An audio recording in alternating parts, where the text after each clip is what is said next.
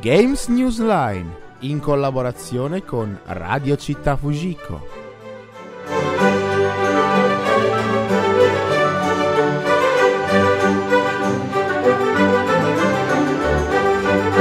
Buongiorno radioascoltatori e bentornati nel ventunesimo episodio di Games News Line. Anche oggi una puntata su una console fallimentare. Eh, bisogna sempre stare attenti ai propri desideri. Potrebbero avverarsi. Bandai Playdia, un nome inverosimile per una console che è l'ennesima dimostrazione che non bastano nomi altisonanti o grandi marchi per fare breccia nel pubblico, anche se è molto giovane. Se mancano i giochi, la strada da percorrere è dritta e in discesa verso il fallimento. Se poi consideriamo che sta macchina poi è diventata la parodia di se stessa, ma tutto a suo tempo. Ora mettetevi comodi e vediamo un po' di storia.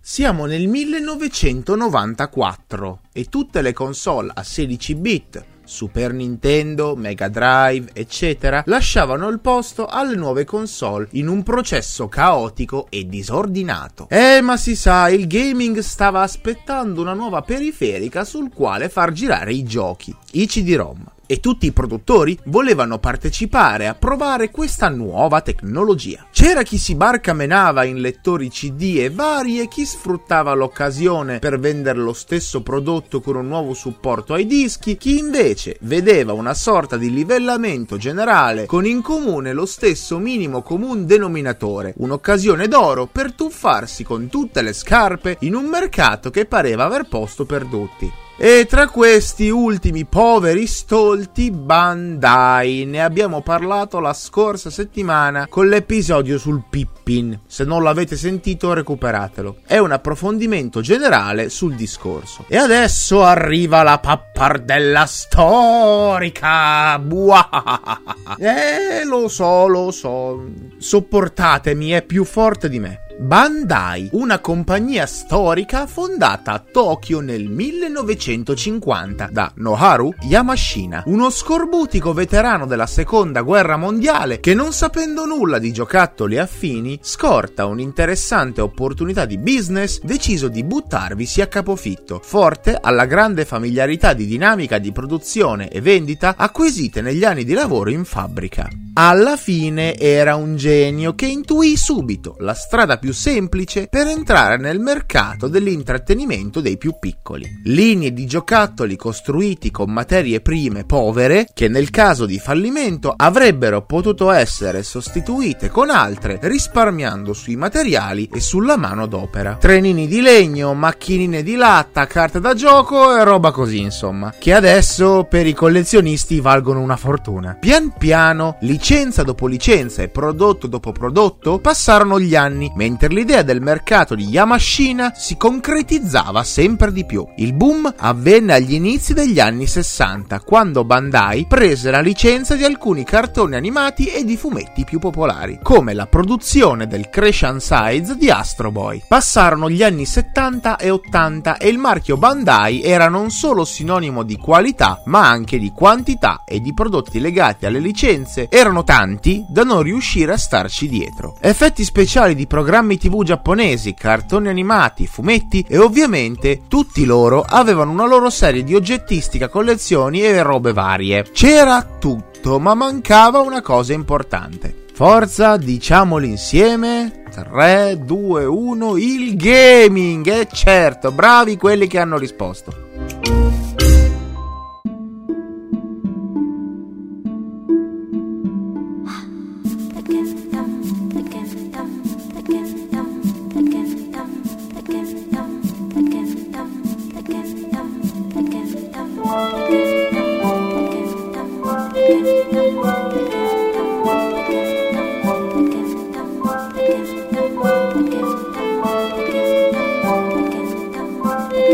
Christmas.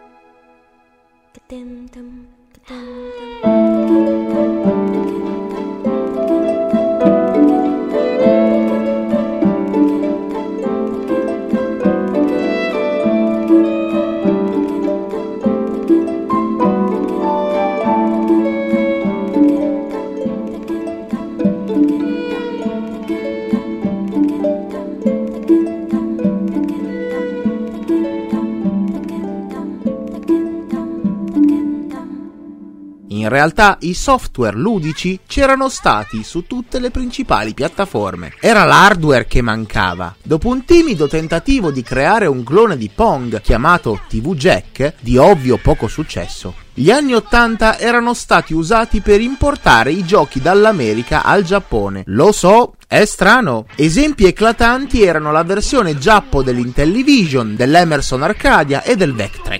Farlo voleva dire abbassarsi al livello delle formiche. Sapete i giapponesi, l'onore e tutte quelle cose là. Ma il business non si comanda e la tentazione di fare qualcosa di nuovo era tanta. La grossa spinta verso l'ammodernamento della produzione, a seguito di massicci e importanti cambiamenti nel campo tecnologico, la si ebbe dopo un cambio delle figure ai vertici aziendali con il nuovo amministratore delegato, che era poi il figlio del vecchio Noharu, tale Yakoto Yamashita. China. Giovane rampante senza scrupoli, decise di eliminare tutto il vecchiume che ancorava l'azienda al passato, eliminando anche persone fisiche. Con una mossa che è entrata nella leggenda, Yakoto decise di licenziare tutta una serie di dirigenti anziani presenti nell'azienda, sostituendoli con figure più aggressive, con idee più fresche e innovative. L'obiettivo era quello di dare una nuova linfa vitale a tutto il parco titoli in licenza, aumentando i brand e la quantità qualità dei prodotti non solo giocattoli e gadget, ma anche abbigliamento per tutte le età, sistemi educativi e videogiochi. Che sappiamo bene, queste due ultime cose vanno sempre a braccetto, vero? Ma non era certo un uomo stupido. Sapeva bene che buttarsi contro delle altre aziende che erano praticamente le maggiori esperte del settore sarebbe stato come lanciarsi di faccia in una piscina piena di squali affamati, indossando il vestito di carne di Miss Gaga. Tra il Sega Saturn, la PS1 1, il Nintendo 64 che stavano per uscire, sarebbe stato un fallimento assicurato. E allora Bandai decise di prendere l'altra strada, quella che nessuno mai, e non si capisce il perché, è estremamente affollata prima di cominciare a percorrerla l'impraticabile nicchia dei prodotti dei sistemi educativi barra ludici per l'infanzia. Oh, cadono tutti nello stesso tranello. Un mercato che non esiste perché o si tratta di bambini troppo piccoli per essere interessati ai videogiochi o per imparare qualcosa attaccati allo schermo e quindi non fidelizzabili o per ragazzini già più grandi che già possiedono vere console da gioco o un computer. Ma vabbè, a quanto pare c'è gente che se non prende porte in faccia non si accorge di non avere le chiavi per aprirle. Some things in life are bad, they can really make you sad. Other things just make you swear and curse. When you're chewing on life's gristle, don't grumble, give a whistle, and these hard things turn out for the best. And always look on the bright side of life. Always look on the light side of life. If life seems jolly rotten, there's something you've forgotten, and that's to laugh and smile and dance and sing. If you're feeling in the dumps, don't be silly chumps. Just push your lips and whistle. That's and always look on the bright side of life. Always look on the light side of life. For life is quite absurd, and that's the final word. You must always face the curtain with a bow. Forget about your sin, give the all yourself.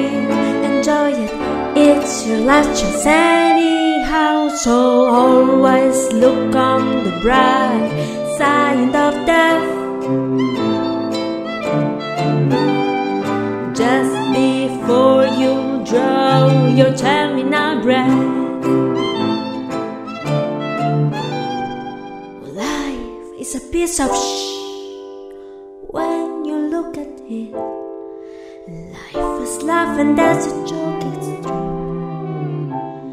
You see, it's all a show.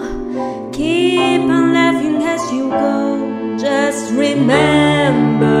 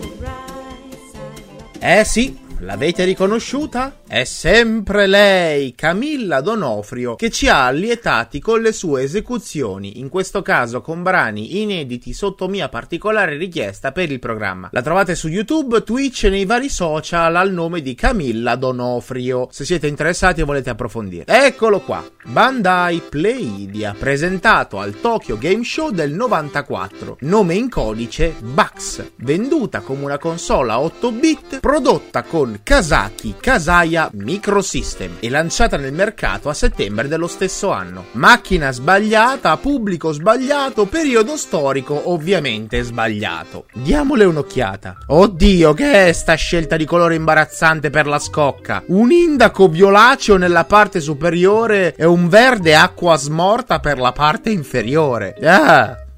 Un lettore CD bello ampio che quasi collide con l'entrata per il controller che funziona con un lettore a infrarossi. No, gli infrarossi no! Ok che all'epoca non c'era niente di meglio per fare il controller senza fili, ma gli infrarossi! Controlli lagganti, un minimo di movimento che sminchia tutto e se qualcuno passa davanti mentre usi il controller smette di andare. Bello, ottima scelta, complimenti. Già che la forma lo ricorda, anche la scelta costruttiva era già simile dal punto di vista concettuale a una supposta. Sì, in entrambi i casi sarebbe finito in quel posto. Quattro tasti di movimento, due tasti di azione, utilizzabili anche nel caso si fosse utilizzato il lettore CD per ascoltare un disco audio. Ah, e il- nel caso ve lo stesse chiedendo, il controller era uno.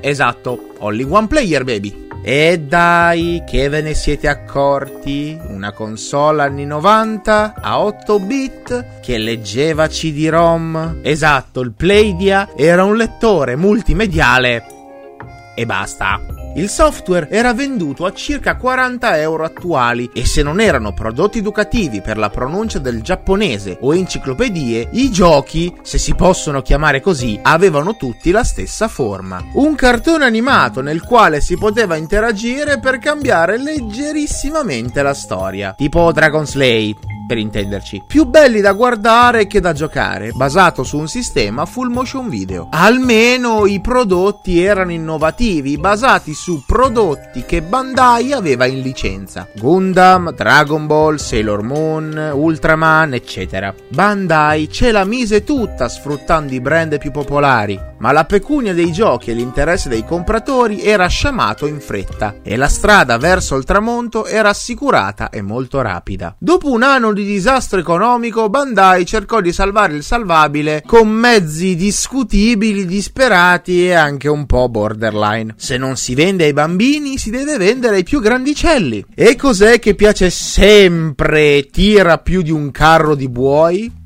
Eh, esatto, oh, il sesso vende. Così infarcirono tutto di soft porn e materiale osè, video interattivi, simulazioni di appuntamento, vendute a otaco bavosi pronti a tutti per vedere un po' di gnagnera. Eh, internet non era mica popolare all'epoca e il porno gratis non esisteva. Eh già tempi duri. Tante povere e ovviamente poco innocenti idol che apparivano nelle situazioni più disparate. Alla fine del 95 il progetto era morto. E poi c'era in mente un enorme progetto partnership con Apple che avrebbe fruttato parecchio. Sapete tutti a cosa mi riferisco. Puntata scorsa al PP, Facebook, eccetera, eccetera, eccetera. L'ultimo tentativo fu quello di rifilare le console invendute a Ban Presto, che le usò per le creazioni di alcuni cinetoscopi a gettoni, dove la macchina fungeva da lettore. Al prezzo di pochi yen nei supermercati e cinema le persone potevano assistere a cartoni animati inediti di serie molto popolari. Una fine decisamente ingloriosa. E così si chiude la storia di Bandai Playdia, una console nata male, venduta male, gestita male, con delle idee sbagliate, che diciamo le cose come stanno, non aveva un hardware poi così performante. Trovate la console a un prezzo onesto attualmente su eBay intorno ai 100-150 euro. Non fatevi fregare a chi la vende a 400 euro perché non ne vale la pena. Mai il, il, prezzo non vale la candela. Cosa resta di Play di a oggi? Nulla. Non esistono neanche degli emulatori per dire. Meno male però che la console non ha alcun tipo di protezione per i CD masterizzati, quindi potete comprare solo la console se la volete giocare e potervi scaricare le ROM da internet per poi masterizzarle su dei CD e provarlo in quel modo lì. L'unico modo in cui potete provare questa console è avendo l'hardware originale.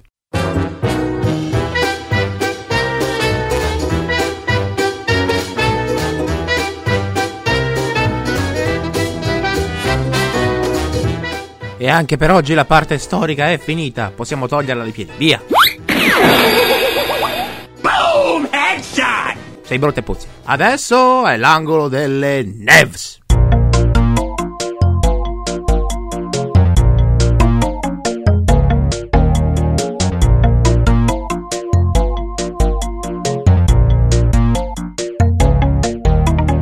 Voci di corridoio ci fanno ben sperare nell'uscita futura di GTA 6, che potrebbe avere tutte le mappe dei precedenti titoli in una campagna sola, oltre che una possibile protagonista femminile. Dal punto di vista tecnologico, sempre in continuo sviluppo, la cosa sarebbe anche fattibile, dato che GTA 5, che gira tuttora anche nelle versioni PC, X1 e PS4 con un motore grafico del 2013. La Ubisoft ha smentito del tutto la notizia di una possibile uscita per Rainbow Six Siege 2, secondo il direttore generale dell'azienda, il gioco durerà altri 10 anni e la Ubisoft continuerà a produrre materiale per il gioco in questione, con un'idea iniziale di arrivare ad avere ben 100 personaggi giocabili. Attualmente ne sono disponibili 36. Adesso 10 anni forse no, ma Rainbow Six Siege è un gioco che non ha perso l'attrattiva nei due anni trascorsi per i giocatori. Trump ha sollevato la discussione cinema e videogiochi violenti in relazione alla strage avvenuta negli Stati Uniti in periodo recente. E qui non c'è neanche bisogno di commentare sta notizia. Andiamo avanti! Il sito di vendita di videogiochi spagnolo extralive.sf ha messo in listino Crash Bandicoot Insane Trilogy per Switch. Questo aumenta il rumor che vorrebbe vedere comparire la serie di Crash anche su Nintendo Switch, che da un lato è bello perché è multipiattaforma, sì, dall'altro Nintendo è stronza perché non vuole che Super Mario e Zelda siano presenti sulle altre console rivali e mi sembra anche giusto tra l'altro, ma non puoi rompere il cazzo perché tu non hai Crash sulla tua console e puoi tenerti le tue esclusive. È un'esclusiva? Bene, che rimanga esclusiva.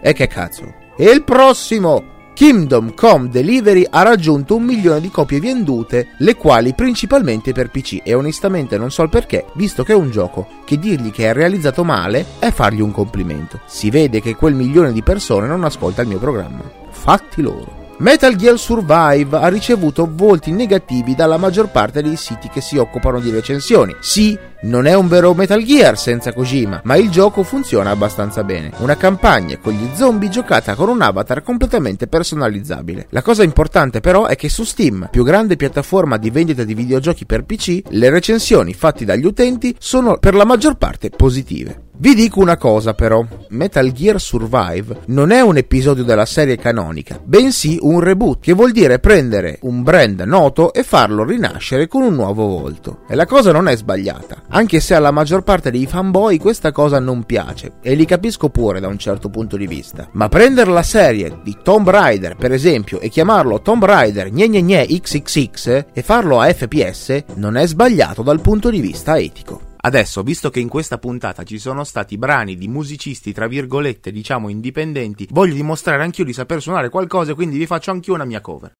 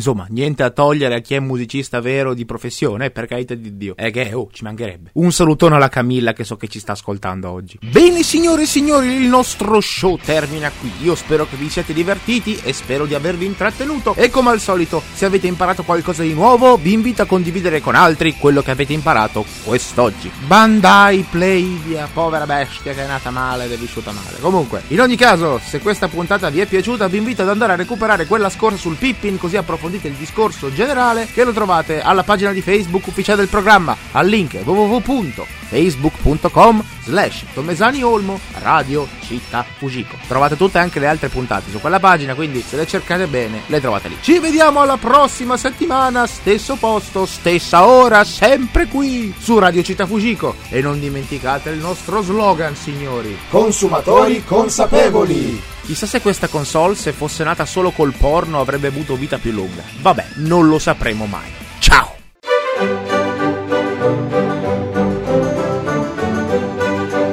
Avete ascoltato Games News Line in collaborazione con Radio Città Fujiko. Testi a cura di Alfredo Aureliano Olmo Tomesani.